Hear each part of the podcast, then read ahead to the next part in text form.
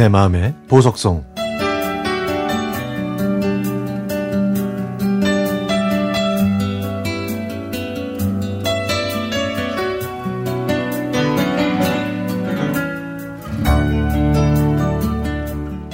얼마 전에 제 핸드폰 속에 있는 사진들을 정리하다가 엄마의 미소를 봤습니다. 엄마가 순박하고 행복하게 웃고 계신 사진이었죠. 엄마가 평생 동안 이렇게 웃으셨던 적이 몇 번이나 됐을까? 제가 엄마를 이렇게 기쁘게 해드렸던 적이 몇 번이나 됐을까?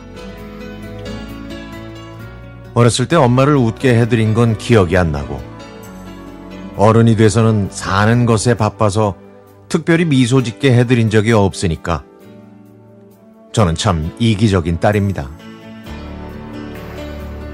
제가 아기를 낳고 기르면서 엄마한테 저를 비뚤어지지 않고 밝고 명랑하게 키워주셔서 고맙다는 말씀을 드린 적이 있습니다. 27년 동안 키운 딸을 시집 보내셨으니 앞으로 27년은 제가 효도할 수 있게 건강하셔야 된다고 말씀드렸죠. 그런데 엄마는 27년을 기다리지 못하시고 파킨슨 병으로 기억도 흐려지셨고 그 많은 약을 매일 복용하고 계시네요.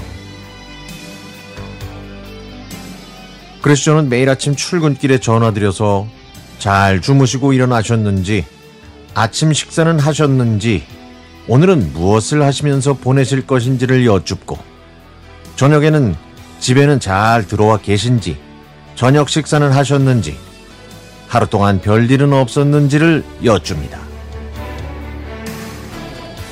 오늘은 퇴근하다가 엄마께 전화를 드려서 9구단 6단을 외워보시라고 했습니다. 기억이 가물가물한 엄마에게 뭔가 자꾸 여쭤봤을 때 엄마가 답을 얘기하시면 뭔지 모를 안도감이 느껴지거든요. 어쩌면 제 마음을 편하게 하려고 이런 질문을 하고 있는지도 모르겠습니다. 엄마가 9구단 6단을 줄줄 외우시자 이번에는 8단을 외워보시라고 했죠. 그랬더니 엄마는 학교 다닐 때도 8단은 어려워서 잘 못했다고 하셨는데 역시 잘 외우진 못하시네요. 저희도 초등학교 다닐 때 9구단을 외웠죠. 2단, 3단, 4단, 5단까지는 좀 쉬웠는데 7단, 8단, 9단은 어려워서 힘들게 외웠던 기억이 떠올랐습니다.